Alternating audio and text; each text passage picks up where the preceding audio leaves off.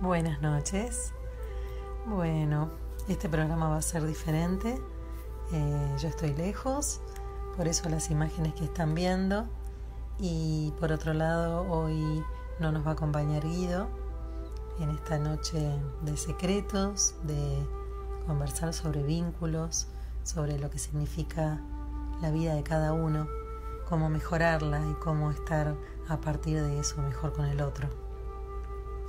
Eh, vamos a abordar ahora más lo que tiene que ver puntualmente con los hombres y mm, un tema que es muy importante para ellos es el tema de los espacios. Siempre digo y parece una humorada, pero en realidad es así, que mm, los hombres podrían vivir en una habitación donde tuvieran una cama, el baño y la televisión y no necesitaran más que eso a partir de la conquista o lo que ellos quieran mostrarnos, los lugares comienzan a ponerse más lindos, más grandes, mejor decorados, no necesariamente porque ellos lo sepan hacer, sino porque muchas de las veces piden ayuda. Pero el hombre es tan, pero tan sencillo, que con ese espacio y esas tres cosas juntas sería más que suficiente para que estuvieran plenos y sintiéndose muy, muy cómodos. Eh, buscan que el espacio sea práctico, que no tengan que moverse. Entonces imaginen cuando una mujer eh, un domingo al mediodía les pide que la lleven al shopping o cuando el sábado quieren salir de picnic o a salir con la familia, a pasear a lugares atestados de gente. Ahí el hombre profundamente dice, Dios mío, no puede ser lo que me está sucediendo cuando quiero ver el fútbol, quiero ver un partido, un partido de básquet, de lo que sea. Y ahí entonces nos ponemos a preguntar qué diferentes somos hombres y mujeres. Las mujeres en general somos inquietas, estamos viendo qué hacemos, vamos de un lado para el otro, eh, somos más sociales y el hombre en general, y a medida que pasan los años mucho más, se guarda, queda solitario, se queda eh, cambiando absolutamente el ritmo y la modalidad. Si antes era de estar entre amigos, de jugar al fútbol, de encontrarse jueves a la noche y después hacer asado, pasa a estar cada vez más amurallado, cada vez más solitario. Eh, década tras década el hombre se va cerrando en sí mismo Em, apoyándose mucho en su mujer, pero también generando una suerte de ahogo, em, avanzando sobre todo sus territorios y preguntándole, por ejemplo, a dónde va, cómo puede ser que de nuevo salga. Y la mujer cada vez se vuelve más expansiva. Quiere estar más con amigas, quiere hacer más cosas. Entonces las diferencias también se van marcando y las brechas se van volviendo cada vez más distantes, se van abriendo los puntos de no encuentro. Por eso es importante siempre que volvamos al tema de el respeto de la individualidad, de entender que podemos tener ritmos diferentes, que podemos querer cosas diferentes y no por eso debemos llevarnos mal o debemos generar conflicto. Em, nosotros en Argentina vivimos bastante eh, pegados unos a otros. En otros países la modalidad es mucho más independiente. Las personas son más individuales en general y pueden hacer sus cosas amén después de compartir un buen tiempo en pareja.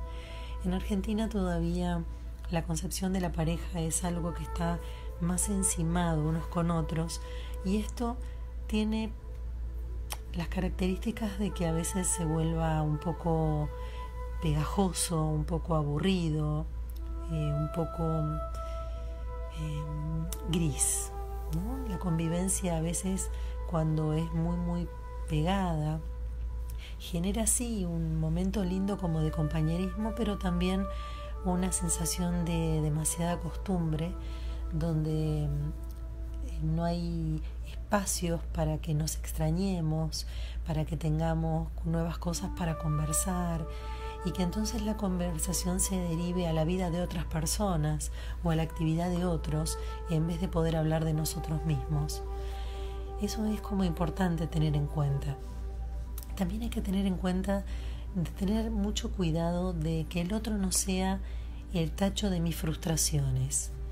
Si a mí me pasan cosas, que no sea la persona que tengo al lado la que reciba todas mis quejas y toda mi frustración y todo lo inconforme que estoy con mi vida.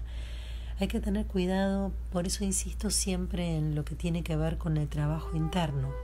Si yo trabajo mi frustración, si trabajo mis miedos, si trabajo mis heridas de soledad o de inseguridad, no tengo por qué proyectárselas a la persona con la que convivo o con la que comparto parte de mi vida.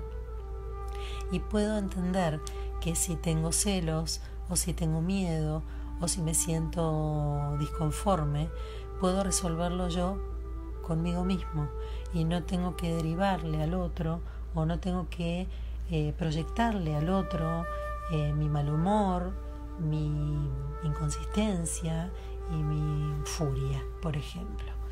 Entonces es como muy, muy importante siempre lo que tiene que ver con la mirada interior, con el hacerse cargo, con el poder mirar profundo.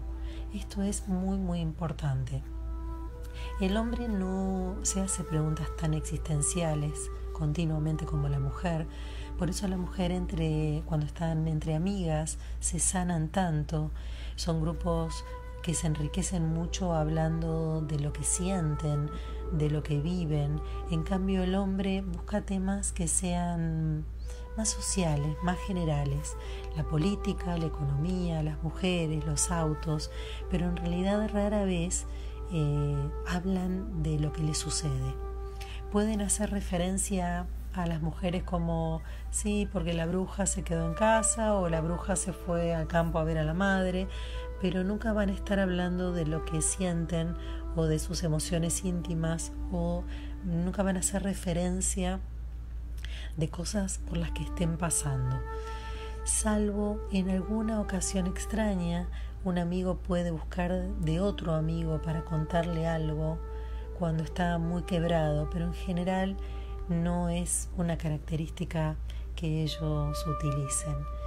Por eso, cuando van pasando las décadas, cuando van pasando los años, los hombres se vuelven muy solitarios y ponen una mirada muy insistente en la mujer, mm, también asfixiándola por momentos, estando pendientes de ellas, qué hacen, a qué hora vuelven, qué van a comer, y, mm, se vuelven como muy oscos, por eso las personas que tienen parejas con cama afuera eh, tienen como esa frescura de que el hombre esté guardado y haga sus cosas y se ocupe de sus trabajos y sus negocios y la mujer pueda entretenerse mucho más con sus pares y encontrarse en el momento donde ambos tienen ganas de compartir. Para aquellos que conviven, tienen que tener las mujeres un poco de cuidado de que el hombre no comience a asfixiar sus tiempos de libertad. Todo lo que de juventud pareciera diferente, donde la mujer está mucho más encima del hombre, pendiente de que el hombre la llame, la invite, hagan cosas románticas, salgan juntos, después la fórmula cambia porque el hombre se vuelve muy solitario, muy para adentro y necesita que la mujer sea su compañera porque casi es la referencia y el contacto que tiene con el mundo. Eh, por supuesto que esto estamos hablando de los hombres que mm, ya son bien maduros y que muchas veces hasta se retiran de sus trabajos, entonces tienen la mirada absolutamente puesta en la mujer.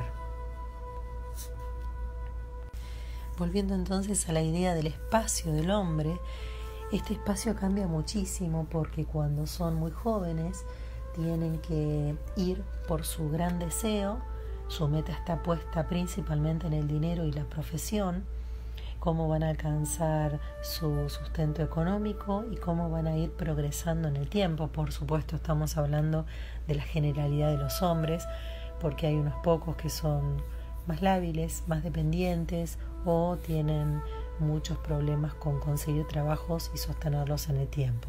Nos vamos a dedicar a la amplia mayoría que son aquellos hombres que realmente cuando son jóvenes, cuando ya terminaron la universidad o cuando ya tienen en sí la experiencia de un oficio, ponen toda su meta adelante a pensar cómo van a conquistar eh, esa profesión o ese oficio para seguir creciendo. La mirada del hombre siempre está puesta en esto y el hombre principalmente compite con otros hombres.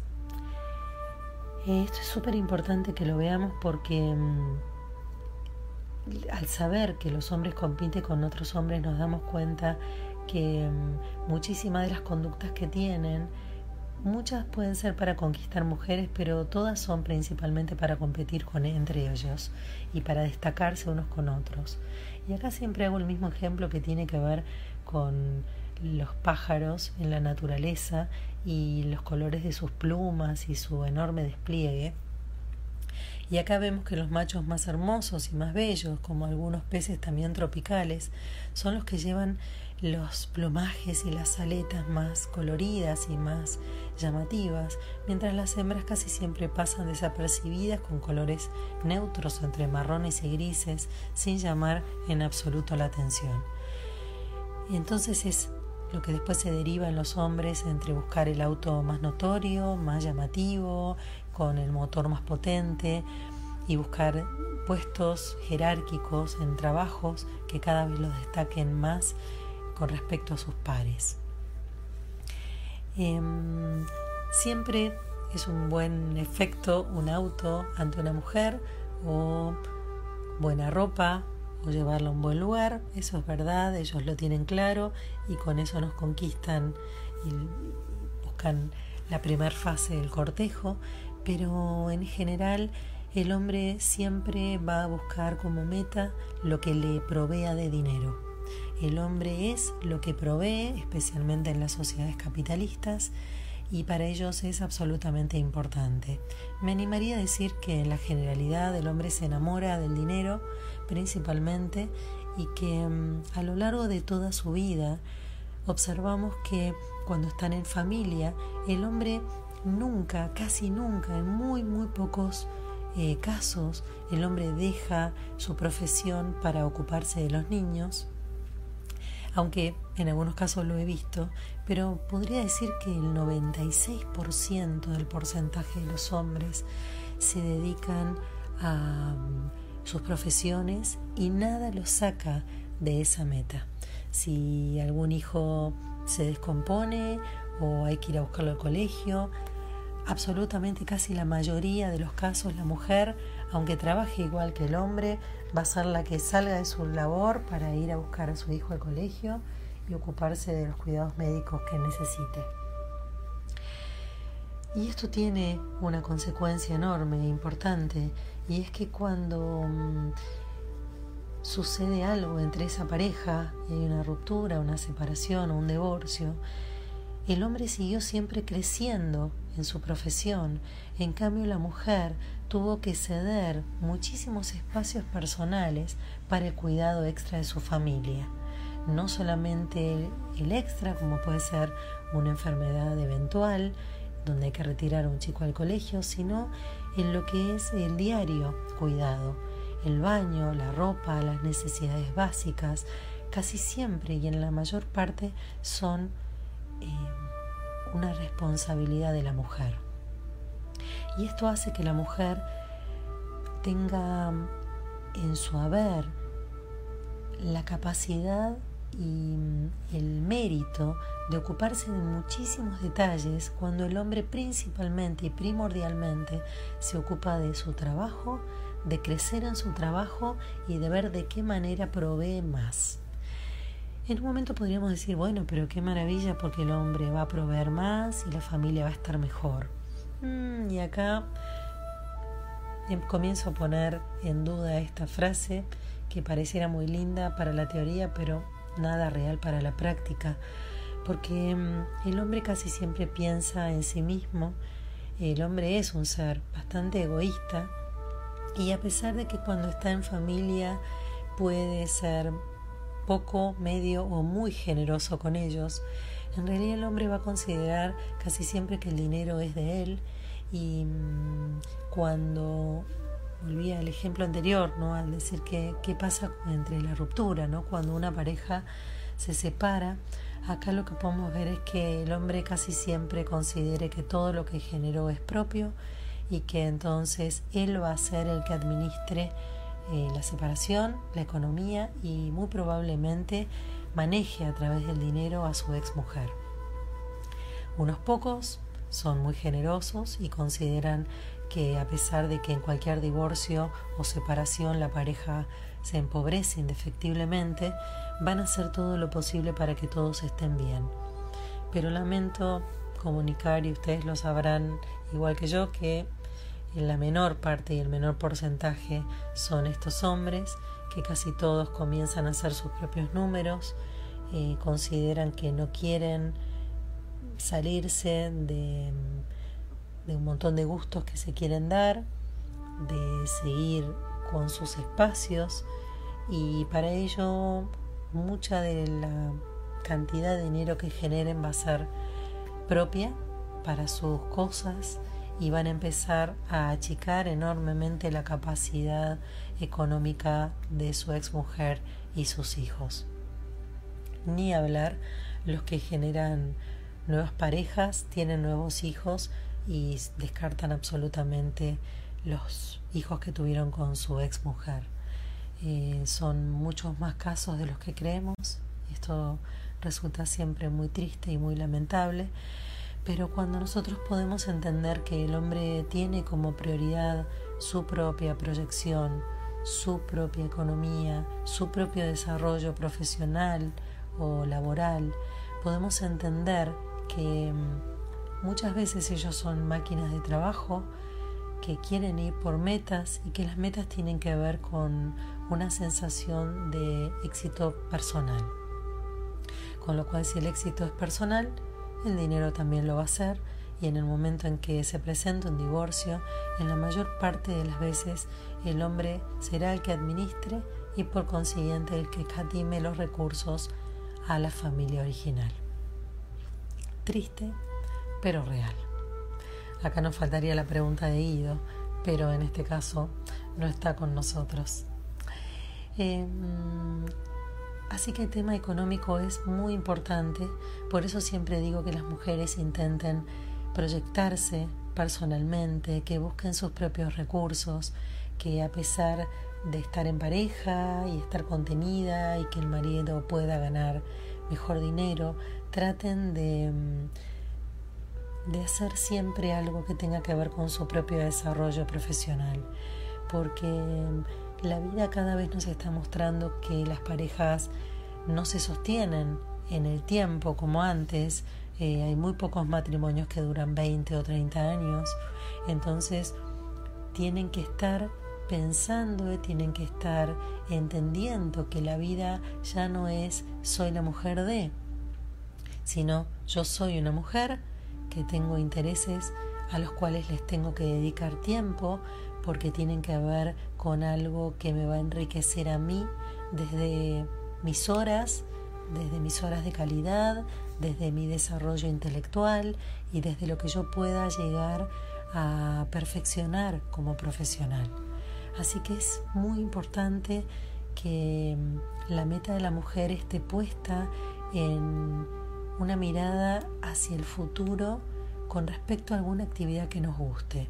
Y si no, como hace mucha gente, generar materialidad de alguna manera y después tener algún rato para poder hacer algo que nos guste, de manera personal. Si eso que nos gusta lo podemos compartir con alguien, eh, ahora hay mucha gente que hace mountain bike o hay gente que le gusta salir a caminar o a correr, o algunos comparten algún otro tipo de actividad física en pareja, eso es lindísimo, pero si no, no olvidarnos de lo que son nuestros propios gustos, qué cosas nos gustan hacer, si tenemos algún hobby, si hay algo que realmente nos enriquezca. Em, siempre las mujeres antes tenían eh, una maravillosa riqueza en cuanto a la variedad de las manualidades. De una u otra manera las mujeres tenían sus tiempos de calidad y se juntaban a veces entre la familia con otras mujeres o a veces con alguna prima o amiga para compartir estos momentos de manualidades. Y eran momentos realmente muy ricos, muy lindos. Amén de que siempre lo que está generado con, con las manos es algo que puede ser útil a otros, ¿no? Un tejido, un bordado. Eh, y lamentablemente esas actividades están absolutamente en desuso. Y la verdad que es triste. Para las personas que nos gustan las manualidades y la creatividad, eh, es algo que realmente recomiendo. Porque es un momento donde uno está realmente arrobado en esa actividad, en esa proyección, en ese contar puntos, en ese elegir los colores. Y la verdad es que le deja a la cabeza un estado de equilibrio, le deja un silencio muy sano al hemisferio izquierdo y le permite al derecho justamente potenciarse en ese momento y en ese estado de creatividad absoluta. Cualquier manifestación de arte o de manualidad hace que el hemisferio derecho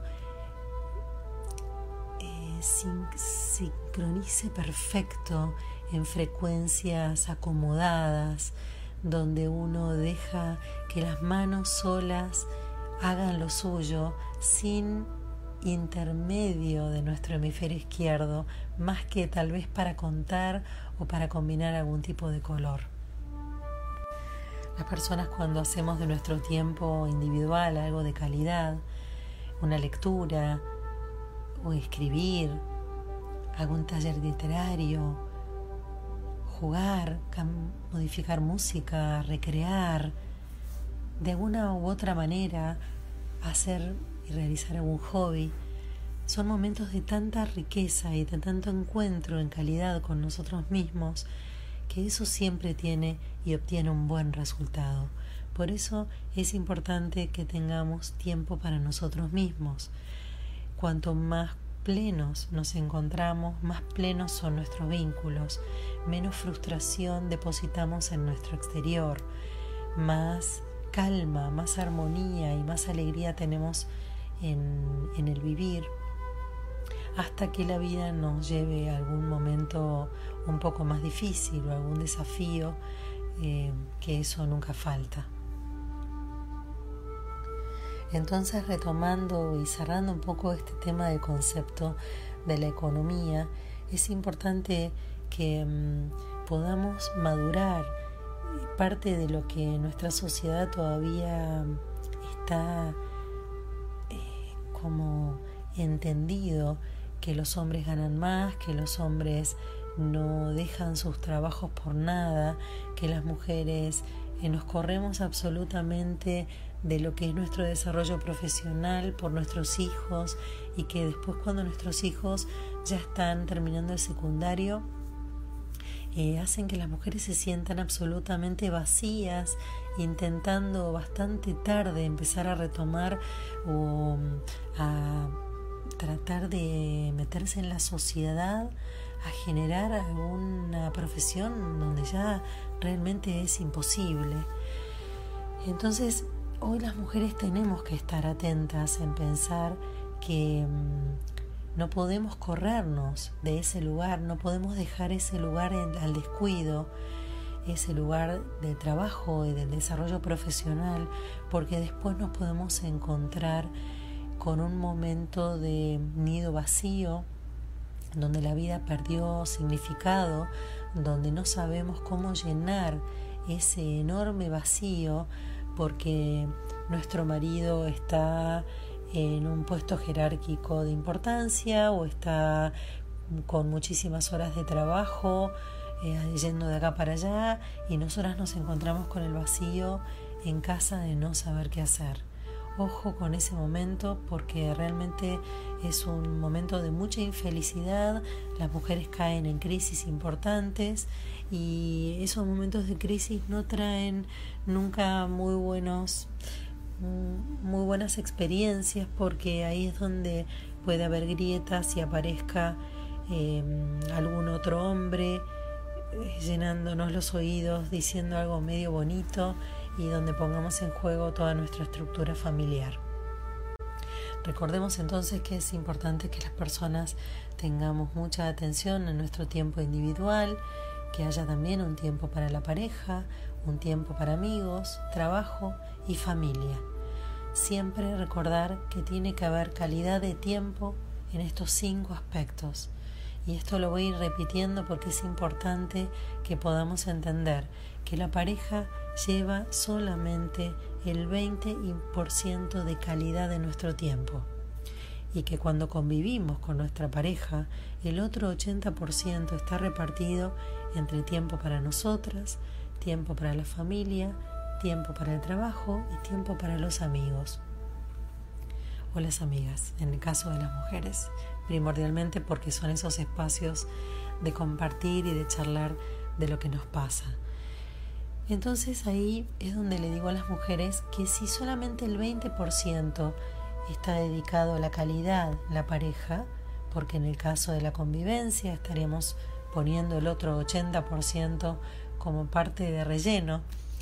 Si este 20% es el de verdadera calidad, ¿por qué le exigimos entonces al hombre que siga siendo romántico el resto del tiempo, hable de lo que nos interesa, en el momento en que la mujer se empieza a poner espiritual, quiere que el hombre hable de lo mismo que ella habla con sus amigas, además de que sea el hombre que lo arregle todo en la casa y además que sea el hombre que provea y además que sea el mejor padre de la tierra y que además también eh, nos acompañe como amigo entonces yo digo, ¿no será que a veces le ponemos a ese hombre demasiada expectativa y demasiada exigencia? ¿Por qué no entender que del 100% que queremos que el hombre ocupe en alta calidad, tenemos que entender que el hombre solo ocupa un dedo y que ese dedo es el 20% y que entonces la exigencia para la alta calidad solo lleva el 20% del tiempo que compartimos con él para las personas que viven con cama afuera, cada uno en su casa. Esto no tiene demasiado problema porque casi siempre los encuentros tienen que ver con la calidad, poco y bueno. Pero entonces cuando volvemos a las personas que conviven, tenemos que entender que el 80% es de relleno. En ese 80% de relleno, tu marido o tu pareja puede dedicarse a ver televisión, sin tener que hablar de otra cosa, quedándose absorto o casi bobo frente a esa televisión sin ningún problema. El hombre puede no querer hacer las cosas cuando la mujer se lo está pidiendo, porque lo volvemos a poner en esa franja de ese 80% donde el hombre no quiere hacer nada. El hombre es cómodo y en esa comodidad necesita hacer nada, en mayúsculas, con color fluorescente. No quiere hacer nada. Em, esto es tan importante y esto a las mujeres les cuesta bastante grabárselo en la cabeza. Todo el tiempo necesitan que la acompañe a hacer cosas, todo el tiempo necesita conversar y el hombre quiere silencio, nada, comodidad, ser básico, práctico y simple.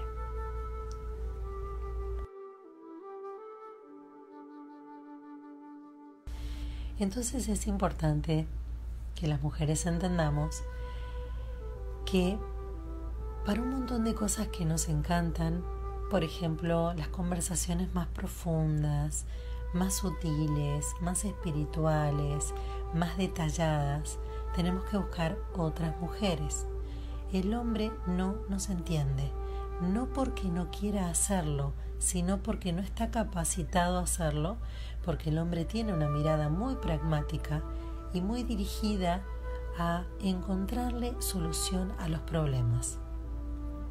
Las mujeres, por otro lado, estamos acostumbradas a darle vuelta a los problemas y ponerlos del derecho y del revés 20 veces si hace falta el hombre tiene la capacidad de que le expresemos un problema y te devuelva la solución simple y concreta. Entonces, si somos tan distintos, ¿por qué seguimos abordando y pidiéndole a los hombres que nos den respuestas que no pueden? Entonces, para la contención y para la charla profunda, mujeres. Para lo sencillo, para lo pragmático, para lo lineal y lo analítico, hombres. Y ahí vamos a encontrar que la comunicación con nuestras parejas va a ser mucho mejor. Poco, sencillo y al grano. Entonces, volviendo al punto y sintetizando, ¿por qué queremos que nuestro marido sea o nuestra pareja? Amigo, gurú, amante, compinche, que le gusten las mismas películas románticas que a nosotras, la misma música. Tenemos que entender que no puede ser eso, que no es posible que un hombre de estas características no solamente es imposible, sino que no creo que fuera muy divertido. Cuando queremos hablar de espiritualidad, de cosas detalladas y cuando tengamos muchas, muchas ganas de conversar, lo mejor que podemos hacer es hacerlo con mujeres, amigas, primas, madres, hermanas, hijas. Son la mejor opción que tenemos, porque nos entendemos, porque somos complejas, porque le damos vueltas a las cosas una y otra vez, porque lo hablamos desde esta emoción y desde la otra y rememoramos de nuevo lo que nos pasó el año pasado y lo ponemos en jaque y al encuentro con lo que nos pasó hoy y entonces se vuelve una conversación absolutamente rica en detalles. Las mujeres no sabemos contener porque nos entendemos, porque somos emocionales y porque somos complejas. Entonces es como hablar con la misma resonancia, con la misma frecuencia. Cuando abordamos un tema con el hombre, tenemos que explicarle que es desde nuestro sentir que le estamos diciendo eso. Y va a haber que repetírselo varias veces, porque no lo va a entender. ¿Por qué? Porque ellos desemocionalizan la conversación, le quitan la emoción a las cosas que están contando. Ellos se disocian, ellos todo lo abordan desde el cerebro, desde lo racional. Entonces, cuando nosotras estamos muy impactadas o muy imbuidas de alguna emoción, cuando estamos hartas porque todo alrededor nos está sucediendo, el hombre nos va a devolver una solución pragmática. A cada cosa que le planteemos van a traer la solución. Y absolutamente estoy segura que ninguna de esas soluciones son lo que queremos. La otra vez alguien me contaba que mm, su marido le había cambiado de prepaga casi sin avisar, lo cual había hecho realmente que su vida familiar fuera un caos porque los pediatras, los dentistas de los chicos, sus propios médicos, todo, todo se había puesto de pies a cabezas porque ella tenía ahora que casi sin aviso cambiar las historias clínicas para ir a esta nueva eh, prepaga que el marido y su empresa habían decidido sin consultar. Una vez que ella desesperadamente intenta encontrar todos los médicos necesarios que necesita una familia tipo, eh, un buen día de muy mal humor le dice al marido que la verdad que mm, está harta con esta nueva prepaga, que la anterior era mucho mejor, que se está volviendo loca con los médicos, a lo cual el marido, con una idea brillante, lo que intenta es llevarle una solución. ¿Y qué hace? Sin avisarle, vuelve a la prepaga anterior. Cualquier mujer en este momento sabe lo que le sucedería en ese momento y es que le agarra un ataque de nervios porque significa que todas las nuevas historias clínicas y todos los nuevos tratamientos de ortodoncia de los niños y cuánta situación se les ocurra, especialmente también sus propios tratamientos médicos, nuevamente hay que reencauzarlos. este es el exacto ejemplo de lo que es una mujer y de lo que es un hombre. La mujer se ocupa continuamente de los detalles y de llevar esos detalles al mejor puerto. ¿Para qué? Para encontrarle la solución a cualquier enfermedad que pueda tener un hijo, al tratamiento de ortodoncia en los años y en el tiempo. Y el marido en realidad lo que quería era traerle la solución porque lo que sintió es que ella se estaba quejando porque había cambiado la prepaga. Nunca se puso a pensar en el incordio que le generaba volver a la prepaga anterior. Entonces, así operan los hombres y así operamos las mujeres. Las mujeres estamos continuamente ocupadas en los detalles. Por eso el romanticismo es mucho más de las mujeres que de los hombres, porque el romanticismo en realidad es una continuidad de detalles que tienen al otro en cuenta y le están demostrando cuán importantes son esos detalles y cuán importante es el otro para que yo me ocupe de todos los detalles que el otro está necesitando para sentirse extremadamente bien. Las mujeres entonces somos muchísimo más románticas y más soñadoras y más idealistas que los varones, lo cual no quita que haya hombres románticos e idealistas, pero su romanticismo y su idealismo es mucho más acotado que el de una mujer. Entonces, ¿hombres románticos hay? Sí, pero comparando lo que es el romanticismo de un hombre con el de una mujer, olvídense, las mujeres eh, sentimos que el romanticismo es exactamente como las películas de Hollywood y los hombres utilizan ese ardid solamente para la conquista, para el cortejo, para los primeros tiempos, para el día de San Valentín, para el día del aniversario, cuando son los primeros aniversarios, cuando son las primeras fechas.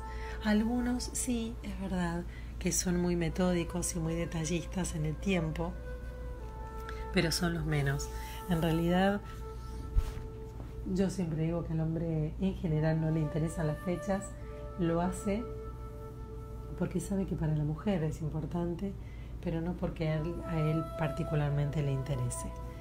Em, hay algunos poquitos que sí, son muy quisquillosos con esto, pero realmente son contados. Em, es súper importante explicar esto, ¿no?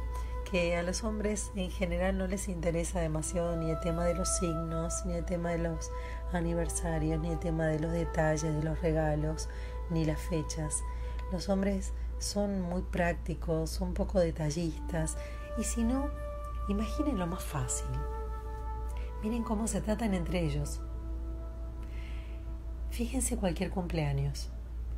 Cuando una mujer va a un cumpleaños, indefectiblemente se ocupó de algún regalo, de algún, de algún regalo que le pueda gustar a la agasajada. Cuando un hombre va a un cumpleaños, rarísimamente lleva un regalo. ¿Por qué? Porque sabe que el otro hombre no está esperando nada. Entonces, ahí es donde podemos observar lo que son los detalles, lo que son las formas. Imaginemos un grupo de hombres hablando entre ellos. Casi siempre se nombran por algún defecto. Che, gordo, che, pelado, che, negro. Así hablan entre ellos. Ahora, a una mujer no se le ocurriría decirle a su amiga, che, gorda, che, canosa, porque realmente sería el fin de esa amistad.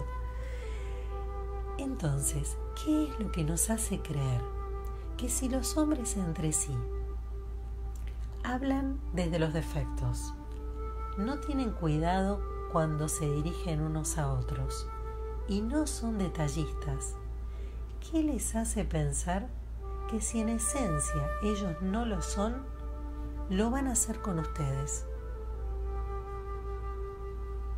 ¿No se ponen a pensar enseguida que en realidad están haciendo un esfuerzo? Me encantaría que se quedaran pensando en eso. Bueno, eh, me encantó hacer este programa, aunque fue más monólogo, lo extrañé bastante a Guido, pero ya el próximo programa nos encontraremos nuevamente todos. Eh, no tuve la oportunidad de poder leer los comentarios esta vez, pero espero que haya sido ameno. Hoy sí me dediqué principalmente a contarles secretos de los hombres, de que pudiéramos profundizar siempre un poquito más para llevarnos algunas ideas que nos sirvan para reflexionar, para pensar, para poder entender que somos realmente diferentes y que está bien en que seamos diferentes. Y que si ellos son más sencillos y nosotras más complejas, no hay nada ni bueno ni malo en ello, simplemente que somos diferentes y que podemos enriquecernos en esas diferencias, siempre y cuando podamos comunicar de una manera útil y productiva para que ellos puedan entendernos, para que nosotros podamos explicar cómo estamos recortando esa parte de la vida y podamos llevarnos mejor. Gracias por acompañarme. Que estén muy bien. Los esperamos el primero de julio 2030, nuevamente en Buenos Aires y esta vez junto a Guido. Chao, chao. Gracias por estar.